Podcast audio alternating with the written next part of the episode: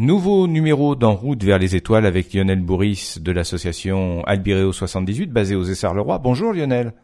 Bonjour. Aujourd'hui, un nouveau sujet euh, qui s'intéresse à la planète 9. Alors le thème de cette émission, c'est planète 9 ou théorie monde. C'est bien ça? Absolument. Alors en fait, on va voir un petit peu où on en est euh, entre observation et théorie qu'est-ce qui va finir par gagner? En fait, depuis 2016, hein, les astronomes sont à la recherche d'une nouvelle planète dans le système solaire qu'on surnomme actuellement la planète 9. Alors, on verra pourquoi on est à la recherche de cette planète et quelles sont les caractéristiques que l'on attend de cette planète-là. Mais elle se trouverait de toute façon bien au-delà de l'orbite de Pluton. D'autres pensent qu'on est peut-être en train de revivre ce que l'on a déjà vécu à la fin du 19e siècle, euh, début 20e. On est à la recherche, à l'époque, on était à la recherche de la planète Vulcain. Donc on verra pourquoi aussi. Et peut-être, finalement, on est à nouveau à la recherche d'une planète fantôme. Et donc, il faudrait une nouvelle théorie. Alors, on va voir vers quoi on se dirige. Une future planète que l'on va découvrir dans le système solaire ou une nouvelle théorie qui finalement ferait évoluer les choses. Voilà, alors sans déflorer le sujet que vous allez nous présenter dans quelques instants, il faut savoir si on cherche cette neuvième planète, c'est parce qu'il y a des anomalies au niveau euh, du positionnement des autres planètes, mais on y reviendra. Bien sûr, à tout de suite. Alors Lionel, euh, dans cette émission, vous allez nous parler euh, de cette euh, planète 9. pourquoi la recherche-t-on d'ailleurs? On la recherche parce que on a observé certaines anomalies dans dans les orbites de certains astéroïdes. Alors la planète 9 que l'on recherche, c'est quoi? Euh, c'est depuis, janvier 2016, hein, on est parti à la recherche hein, avec l'Institut de technologie de Californie. Il a, révélé, cet institut, la possible existence d'une planète bien au-delà de Pluton. On a même à peu près les caractéristiques, en tout cas des fourchettes de caractéristiques, le périhélie de cette planète, c'est-à-dire la, partie de son orbite la plus proche du Soleil. Donc elle s'approche du Soleil entre 30 et 50 milliards de kilomètres. C'est le point le plus proche et elle s'éloignerait du Soleil jusqu'à entre 75 et 180 milliards de kilomètres. Donc c'est une planète qui est bien plus éloignée que ne l'est Pluton. Hein. Alors Pluton n'est plus une planète, mais pour autant elle existe toujours. Elle fait partie de la catégorie des planètes naines. Simplement ses caractéristiques l'ont fait changer de catégorie, c'est tout. Mais Pluton existe toujours. Pluton oscille, on va dire, son orbite au plus proche, entre 4 milliards et demi et 7 milliards et demi de kilomètres ou plus loin.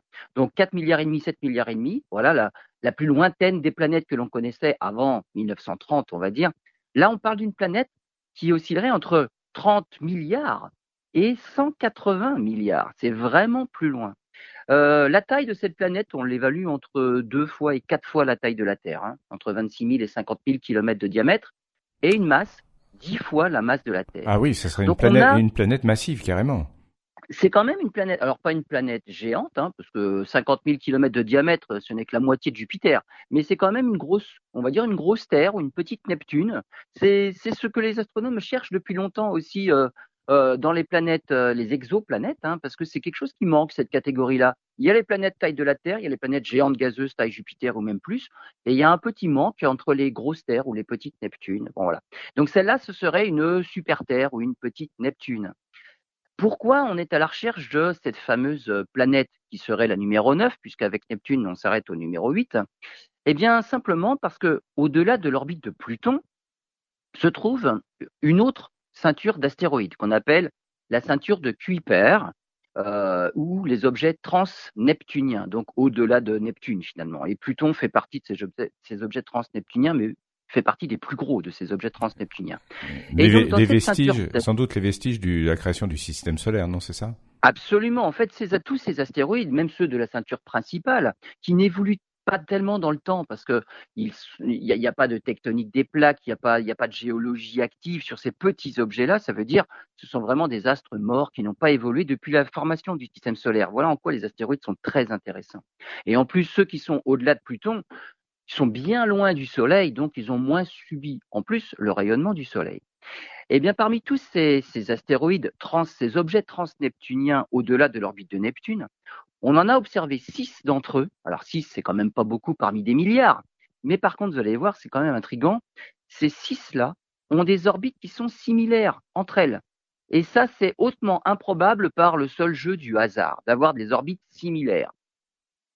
Et donc ça, ça fait penser aux, astronomes que euh, puisque ça ne peut pas être dû au hasard, ou alors avec un, un taux de probabilité extrêmement faible, c'est impossible. Et donc, ils expliquent ces similarités dans les orbites par un objet massif qui les aurait perturbés, ces astéroïdes-là, et qui aurait fait évoluer ces orbites-là pour qu'elles deviennent similaires entre elles. Donc, simplement six astéroïdes avec des orbites similaires, ça, en tout cas, ça inspire aux astronomes la présence d'un objet massif qui a justement perturbé ces orbites-là pour leur donner la trajectoire qu'on leur connaît actuellement. Pourquoi on a pensé à cette hypothèse? Et ça, c'est intéressant. Parce qu'en fait, c'est déjà quelque chose qui est arrivé par le passé. oui, c'est ce que j'allais vous dire, oui, bien sûr. Ah oui, voilà, voilà pourquoi on se dit, c'est une bonne idée, c'est là-dessus qu'il faut rechercher. Donc voilà l'hypothèse de travail, c'est déjà arrivé. Et donc à partir des observations qu'on fait aujourd'hui, eh ben, c'est quelque chose que l'on on a déjà vécu. Il suffit de renouveler l'expérience. Alors, quand est-ce arrivé? Eh bien, figurez-vous, c'était à partir des perturbations dans l'orbite d'Uranus. La théorie de la gravitation universelle de Newton, à l'époque, euh, indiquait et montrait que tout ce qui marche dans l'univers, et c'est en cela que c'est universel, est régi par l'attraction gravitationnelle. C'est cette force-là, parmi les forces fondamentales, qui peut agir à grande distance dans le système solaire et dans l'univers. Tout s'explique par cette fameuse formule de Newton, donc l'attraction gravitationnelle. Et si on n'est pas mauvais en calcul, il suffit d'appliquer cette formule de l'attraction gravitationnelle de Newton aux perturbations que l'on observait dans l'orbite d'Uranus. Kepler avait dit toutes les orbites euh, des planètes sont des ellipses autour du Soleil et le Soleil occupe l'un des foyers de l'ellipse. Une ellipse, c'est comme un cercle mais avec deux centres. Voilà, donc ça fait quelque chose de vaguement allongé. C'est ce qu'on appelle une ellipse. Et donc, normalement, si tout se passe bien, eh ben, la planète, elle, suit sa trajectoire elliptique autour du Soleil. Mais quand on regardait dans les détails la trajectoire d'Uranus, on se disait que bah, par rapport à l'ellipse, on va dire euh, normale, l'ellipse théorique, finalement, Uranus avait un petit peu de, de perturbations et elle suivait pas franchement l'orbite idéale. Mais à partir de ces perturbations, l'idée est, bah, il y a un objet perturbateur. Et donc, si on refait les calculs, si on applique les calculs de la gravitation newtonienne à toutes les perturbations que l'on observe sur l'orbite d'Uranus, alors peut-être qu'on peut faire une découverte. C'est ce qu'avait fait Urbain Le Verrier. Il a fait des calculs sur les perturbations d'Uranus pour déterminer les caractéristiques d'une planète perturbatrice. Voilà, il faut bien qu'il y ait un objet perturbateur oui, pour ce que l'on observe. et, donc à partir des observations, on va faire bah, des calculs. Les calculs vont mener à des prédictions. Alors des prédictions dans les caractéristiques de la planète perturbatrice et surtout des prédictions dans sa position dans le ciel. Euh, il est hors de question d'aller chercher au hasard, sinon ça sert à rien de faire des calculs. Tous les calculs sont faits. Urbain Le Verrier en parle à l'Académie des sciences le 31 août 1846. Et là, devant le peu d'enthousiasme hein, des astronomes français, il communique ses résultats à l'une de ses connaissances à l'Observatoire de Berlin, John Gall. Et John Gall découvre Neptune le 23 septembre 1846, pratiquement à la position exacte, à quelque chose près, mais c'était pas énorme, hein, il n'a pas eu à chercher dans tout le ciel. Il a dirigé son instrument à la position indiquée par Urbain Le Verrier et il a découvert Neptune. C'est quand même extraordinaire. Donc, oui, parce que d'autres n'ont pas eu la même chance. Hein. On cherchait notamment la planète Vulcain, on ne l'a jamais trouvée. Mais ça, ce sera, ce sera pour la suite. Ce sera pour la suite. Pour l'instant, on en est dans euh, les calculs montrent que la théorie fonctionne, puisque à partir de cette théorie-là, on fait des calculs, on fait des prédictions, et les observations valident les prédictions. Euh, si ça, c'est pas une preuve que la théorie de l'attraction gravitationnelle de Newton est la bonne théorie qui marche complètement dans le système solaire, euh, là, on se demande ce qu'il faut. Et donc, c'est vraiment une découverte fondamentale. Cette fameuse théorie de la, gravitation universelle de Newton qui explique qu'il y a des forces entre des objets massifs, c'est ça que ça veut dire, que toutes les orbites sont explicables et expliquées par cette fameuse théorie. Donc Newton, on peut lui tirer notre chapeau, un grand merci à Newton. On arrive à faire des découvertes grâce à cette théorie, ce qui prouve que la théorie est valide. Et c'est évidemment ça qu'on est en train d'appliquer à nos fameux six astéroïdes de la ceinture de Kuiper, au-delà de l'orbite de Pluton pour chercher. Alors là encore, hein, on, a fait des calculs. Heureusement, maintenant, on est en plus aidé par l'informatique. Donc, on a des super calculateurs qui peuvent avec des super calculs, aider quand même à restreindre le domaine des recherches dans le ciel. Donc on a une zone dans laquelle on pense que probablement il pourrait se trouver cette fameuse planète 9, et c'est là qu'il faudrait chercher. On connaît les caractéristiques, mais vu la distance à laquelle se trouve la planète, euh, ça va quand même pas être facile à chercher. Parce que même si on imagine c'est une grosse planète, hein, 50 000 kilomètres, donc ça c'est la fourchette haute dans la taille, quatre fois la taille de la Terre.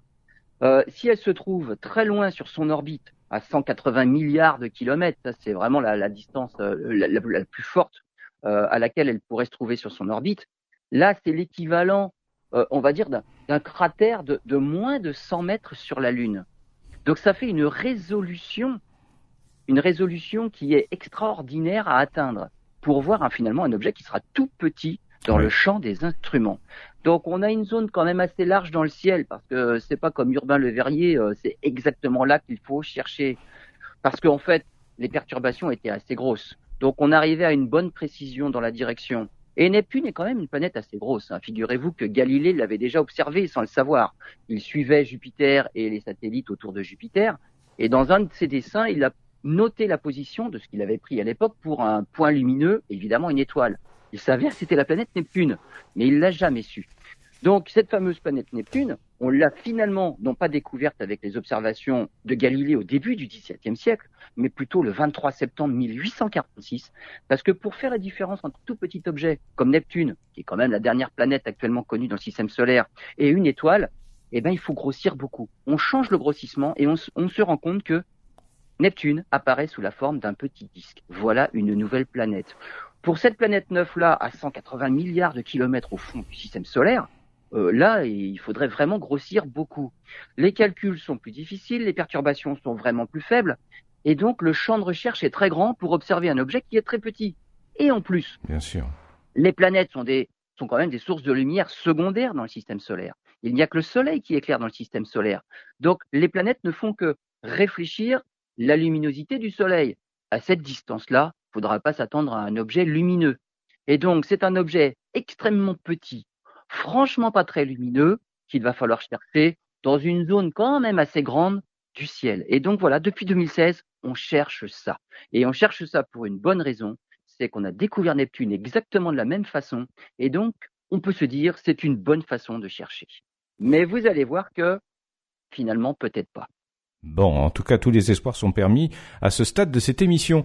Euh, Lionel, on se retrouve euh, pour la suite, bientôt. Bon, Lionel, vous nous avez, dans une première partie, expliqué que cette neuvième planète, on, avait de fortes chances de la trouver parce que ça s'était déjà produit euh, lors d'observations précédentes. Mais il y a un mais, et vous l'avez, vous l'avez d'ailleurs évoqué à la fin de, la partie précédente. Il pourrait y avoir une deuxième hypothèse. Alors, plutôt que de partir à la, la recherche de la planète 9 à la manière de ce qu'on avait fait pour partir à la recherche de Neptune, qu'on avait effectivement découvert. Donc euh, on s'est dit, c'est peut-être une bonne, une, bonne euh, hypothèse de travail. Mais il y a, par contre, euh, le, le, le, pendant de cette fameuse recherche-là qui est arrivé aussi par le passé. lorsque l'on a découvert la planète Neptune en 1846, on avait aussi observé à ce moment-là des perturbations dans l'orbite de Mercure. Mercure, c'est la plus proche planète du système solaire. Et puisque on avait réussi à découvrir Neptune à partir des perturbations de l'orbite Uranus, on s'est dit, puisque l'orbite de Mercure est également perturbée, et pas qu'un peu celle-là, on s'est dit, il doit y avoir une autre planète à rechercher. Et celle-là entre le Soleil et Mercure. Donc là, c'est, alors d'une part, c'est pas très facile parce que elle est, elle est noyée dans la luminosité du Soleil. Mais d'autre part, finalement, peut-être pas si difficile que ça, parce qu'on la verrait passer devant le Soleil. Il y aurait des transits et des transits qui seraient plus fréquents que ceux de Mercure, qui eux ne le sont pas. Et on ne l'a jamais observé. donc, on est parti donc à la recherche de cette fameuse planète qui, étant proche du Soleil, euh, donc devait être très chaude. On l'a appelée Vulcain. Hein. Et le 28 mars 1859, figurez-vous que un astronome amateur, hein, un, un, Eurélien, un Eurélien, c'est-à-dire un habitant de l'Eure-et-Loire, un médecin à Orgère-en-Beauce, un astronome amateur qui s'appelle Edmond Modeste Lescarbot, annonce la découverte de la planète Vulcain. Et le même Urbain Le Verrier annonce la découverte de la planète responsable des perturbations dans l'orbite de Mercure. Bon, finalement, quand on refait les calculs, cette planète-là que l'on aurait vue, on l'aurait observée passer devant le Soleil, n'est pas assez massive pour expliquer tout ce que l'on observe dans les perturbations de l'orbite de Mercure. Oui. Et à ce moment-là, 1915, arrive Albert Einstein avec une toute nouvelle théorie de la gravitation. Les formules de Newton ont permis la découverte de Neptune. On s'attendait à ce que les formules de Newton permettent la découverte de Vulcain. Et voilà que Albert Einstein arrive avec une nouvelle théorie qui, lorsque l'on fait les calculs, donne exactement ce que l'on observe pour l'orbite de Mercure sans aucune perturbation. Et de là, évidemment, on abandonne la recherche de Vulcain qui n'a pas d'existence possible. Elle n'a pas besoin d'exister pour, expliquer ce que l'on observe pour l'orbite de Mercure. Une nouvelle théorie est arrivée. Et cette théorie de la relativité générale a été validée par la suite. Alors, dès 1919, cette théorie-là, par exemple, annonçait la déviation des rayons lumineux lorsqu'ils s'approchaient d'un objet massif. Donc, à proximité du Soleil, peut-être que les rayons des étoiles lointaines sont déviés. En 1919, on a effectivement observé ce phénomène-là lors d'une éclipse totale de Soleil par euh, Arthur Eddington, Sir Arthur Eddington. Puis cette théorie-là a, mené à l'existence de trous noirs. On arrive à observer des trous noirs. Cette théorie-là a mené à la prédiction de l'existence d'ondes gravitationnelles. 2015, on observe les premières ondes gravitationnelles. Donc, la nouvelle théorie, la théorie de la relativité générale, explique plein, de choses et elle explique notamment que Vulcain n'est pas nécessaire. Mercure, finalement, n'a aucune perturbation. Il fallait simplement améliorer la théorie de la relativité euh, la, théorie de la gravitation universelle de Newton dans des champs gravitationnels très forts. Ah bah oui, Mercure, elle est proche du Soleil, le champ gravitationnel est suffisamment fort pour qu'il y ait des failles dans la théorie de Newton. Et la théorie d'Einstein, alors qu'il n'a rien à voir dans ses formules, il faut bien le dire, hein, on ne peut pas passer de l'une à l'autre comme ça, c'est une nouvelle théorie. Mais dans des champs gravitationnels forts, on voit bien que la relativité générale explique bien mieux les choses, là où la théorie de Newton s'essouffle complètement et mener à des prédictions qui étaient fausses. C'est simplement la théorie ne marche pas dans des champs gravitationnels forts. Est-ce que on n'en serait pas là aujourd'hui? Parce que figurez-vous que la théorie de la relativité générale marche bien finalement partout dans le système solaire, hein, jusqu'à très proche du Soleil. Mais elle a aussi ses failles. Par exemple, on n'arrive pas à expliquer euh, ce que l'on observe dans ce des galaxies lointaines, les lentilles gravitationnelles. On n'arrive pas non plus à expliquer l'expansion de l'univers. Et là, il faut faire appel à l'énergie sombre dont on a parlé récemment. les lentilles gravitationnelles ou ce que l'on observe dans la rotation des étoiles dans les galaxies, là, il faut faire appel à ce qu'on appelle la matière noire. Et là, la relativité, la relativité générale s'essouffle aussi. Alors, est-ce qu'il y a des nouveaux objets comme la matière noire, comme l'énergie sombre, ou comme la planète 9, ou est-ce que on ne serait pas, on va dire, à l'aube de l'arrivée d'une nouvelle théorie qui pourrait expliquer ce que l'on observe, et il ne faudrait pas être partir à la recherche de la planète 9 mais eh bien, on a une nouvelle théorie. Mais juste avant que vous abordiez cette nouvelle théorie, c'est étourdissant euh, ce que vous nous dites là, parce que ça veut dire qu'on va, on est à l'aube de découvertes euh, spectaculaires et fondamentales. Mais c'est la science en marche, et la science ne fait que ça.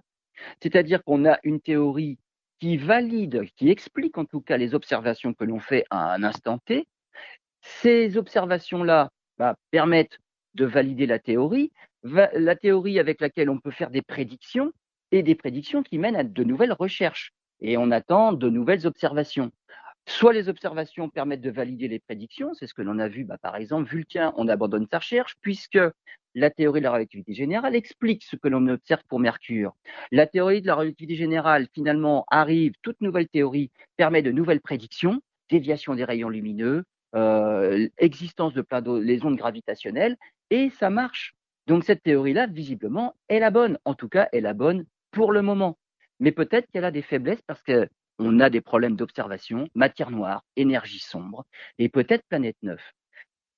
Alors, planète 9, même la théorie de la relativité générale, on va dire, elle en est au même point que Newton, eh ben, il faut aller à la recherche de la planète. Ou alors, il faut une nouvelle théorie. Et cette théorie-là serait la théorie monde, M-O-N-D. Qui signifie Théorie de la dynamique newtonienne modifiée. Voilà. En anglais, c'est Modified Newton Dynamic. Donc, la, c'est simplement la gravitation universelle de Newton, on en revient à celle-là, mais il faut quand même la modifier un petit peu pour aller dans, eh ben finalement, à l'inverse de ce que fait la relativité générale, dans des champs gravitationnels très faibles. Là, on est très loin du Soleil. Mais la modifier, c'est-à-dire enfin, je, je La relativité générale marchait bien proche du Soleil, là où la gravitation était forte, et là, Vulcain, il n'y en a pas besoin. Mais là où la gravitation est faible, eh bien, euh, la relativité générale ne marche pas mieux que Newton. Il faut partir à la recherche de la planète 9. La théorie de la newtonienne modifiée, donc la théorie monde, permettrait une évolution de la théorie, euh, la théorie newtonienne, mais pour des champs gravitationnels faibles. Donc ça veut dire très loin des objets massifs autour desquels les, les autres objets tournent. Et cette théorie monde, qui existe quand même depuis 1983. Voilà, c'est la date de la naissance de la théorie monde. Il lui a fallu longtemps pour évoluer et pour commencer à expliquer ce que l'on observait. Une théorie qui n'explique même pas ce que l'on observe actuellement, on sent que la théorie est un peu non fiable. Donc, il a fallu la faire évoluer. Elle est faible, elle n'est pas fiable, ça n'explique pas. Donc, pour l'instant, ça ne marchait pas trop. On l'a fait évoluer pour déjà expliquer ce que l'on observe et pour lui faire faire des prédictions. Alors, qu'est-ce qu'on observe? Je vous ai dit, la théorie relativité générale n'explique pas, par exemple, euh, la rotation des étoiles dans les galaxies. Car très loin du centre des galaxies, les étoiles devraient tourner plus lentement que proches. De même que très loin du Soleil, les planètes doivent tourner moins vite que des planètes proches. Simplement parce qu'il n'y a pas besoin de tourner rapidement pour compenser l'attraction gravitationnelle. Euh, la Terre tourne en 365 jours autour du Soleil parce qu'elle est à 150 millions de kilomètres du Soleil. À cette distance-là, il faut une certaine vitesse pour ne pas tomber sur le Soleil. Il faut pas être trop rapide non plus, sinon on s'échappe du Soleil. Si vous allez plus loin que ça, Pluton, elle tourne beaucoup moins vite que la Terre sur son orbite parce qu'elle est beaucoup plus loin. Et donc, si on va encore plus loin, euh, la planète 9 que l'on recherche très très très loin dans le système solaire, elle a besoin de tourner encore moins vite. Pour les galaxies, c'est pareil. Les étoiles proches du centre de la galaxie doivent tourner très vite pour ne pas tomber au centre de galaxie.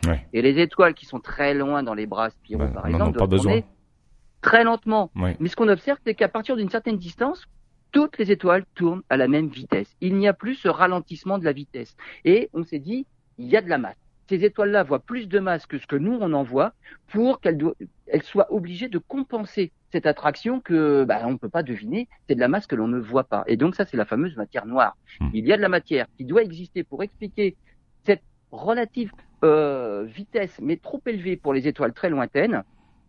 Et la théorie monde arrive maintenant et elle arrive à expliquer ce que l'on observe sans faire appel à cette matière noire. Et la théorie monde, figurez-vous, qu'elle arrive à expliquer aujourd'hui ce que l'on observe sur ces six astéroïdes transneptuniens et elle explique pourquoi leurs orbites ont, cette forme-là et leurs orbites euh, sont semblables, sont similaires. Il semblerait que la théorie monde explique que pendant des millions d'années, les orbites de ces astéroïdes-là se sont simplement alignées sur le champ gravitationnel de notre galaxie, la Voie lactée.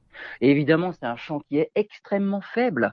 Mais apparemment, d'après les calculs de cette théorie monde-là, ça s'explique simplement par c'est l'influence de la gravité du champ gravitationnel de notre galaxie qui explique simplement les similarités de ces orbites-là. Et donc inutile maintenant de faire appel à, la, à une éventuelle planète neuve qui, elle, aurait perturbé ces, ces astéroïdes-là. C'est pas du tout la planète neuve, tout comme ce n'était pas la présence de Vulcain qui expliquait l'orbite de Mercure. C'est pas la planète neuve qui explique la, la, la, forme des orbites de ces six objets transneptuniens, c'est simplement l'influence du champ gravitationnel de notre galaxie. Et donc, ce qu'il faudrait en conclure, c'est la théorie de Newton marche à peu près partout.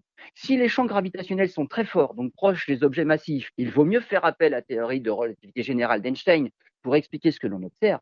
Et dans des champs gravitationnels très faibles, là, il faudrait faire appel apparemment à cette théorie monde qui ne fait qu'évoluer depuis 1983. Mais on aimerait bien la faire évoluer encore pour qu'elle puisse expliquer ce, que l'on observe dans les champs gravitationnels forts. Là, pour l'instant, elle est encore, encore en faillite et donc, il nous faut la relativité générale. Là, on, a, on est en présence de trois théories. Mais on voudrait, on, voudrait avoir une théorie unifiée, en fait, si j'ai bien compris. oui, alors on peut se passer la théorie de Newton. Quand on est fort en calcul, la relativité générale marche pour les champs gravitationnels forts et les champs gravitationnels un peu moins forts. mais pour les champs gravitationnels très faibles, donc au-delà des centres de masse, des centres des galaxies ou des centres des systèmes stellaires, eh bien, là, on a une théorie monde qui marche pour les champs gravitationnels faibles. Ces deux théories-là ne sont pas compatibles. Là encore, on voudrait unifier tout ça pour n'avoir à, utiliser qu'une seule théorie qui, dans un cas, donnerait des bons résultats dans le champ gravitationnel fort et dans l'autre, de bons résultats dans les champs gravitationnels très faibles, comme apparemment la théorie monde. Donc, là, il y a encore deux clans chez les scientifiques. Ceux qui se disent je ne crois pas en la théorie monde, je vais chercher cette fameuse planète 9. Et ceux qui se disent moi je crois dans la théorie monde, la planète 9 n'existe pas, inutile de chercher. C'est cette théorie-là qui fait, qui explique ce que l'on observe.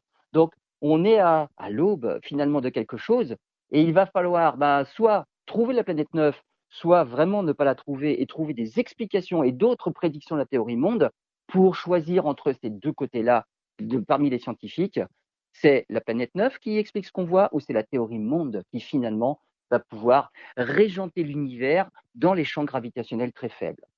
C'est passionnant. Euh, Lionel, en, deux mots, est-ce qu'on pourrait tout à fait envisager qu'il n'y aura jamais euh, de théorie euh, unique pour expliquer le fonctionnement euh, en, en, physique? Est-ce qu'on pourrait, est-ce qu'on pourrait concevoir qu'il puisse y avoir une théorie comme ça actuellement pour le euh, pour un, un, aspect et puis une autre pour un autre aspect? Ah, je pense que non. Euh, on n'est juste pas assez fort actuellement, on l'a pas trouvé parce que ben, on n'est pas si fort que ça en maths ou en physique. Il faut juste euh, continuer à évoluer. Sinon, euh, il y a bien longtemps qu'on aurait abandonné les choses et avec Newton, avec euh, ce qu'on pouvait expliquer euh, avec cette théorie-là, on n'aurait jamais expliqué ce qui se passe dans les atomes, on n'aurait pas d'électronique euh, sur Terre. Donc non, non, il faut faire des recherches, il faut continuer, faire évoluer les choses et trouver de nouvelles théories, parce que tout ce qu'on a dit là pour le système solaire avec nos champs gravitationnels, ça n'explique absolument pas par contre ce qui se passe au niveau microscopique et hmm. la théorie de la mécanique quantique. Donc au niveau atomique, c'est encore une autre théorie et on voit bien que là, il y a, y, a, y a, des il y a des sauts extrêmes entre toutes ces théories-là qui sont carrément incompatibles entre elles. Et c'est pas normal parce que c'est la vie de tous les jours. entre l'échelle microscopique, on voit bien que ça existe, et donc on a fabriqué des transistors à l'effet tunnel, à des choses comme ça, des choses qui sont inconcevables pour le commun des mortels. Il y a des particules qui traversent les murs. En gros, c'est comme ça qu'il faut le concevoir. Elles existent, elles existent d'un côté elles existent de l'autre, elles traversent sans exister au milieu.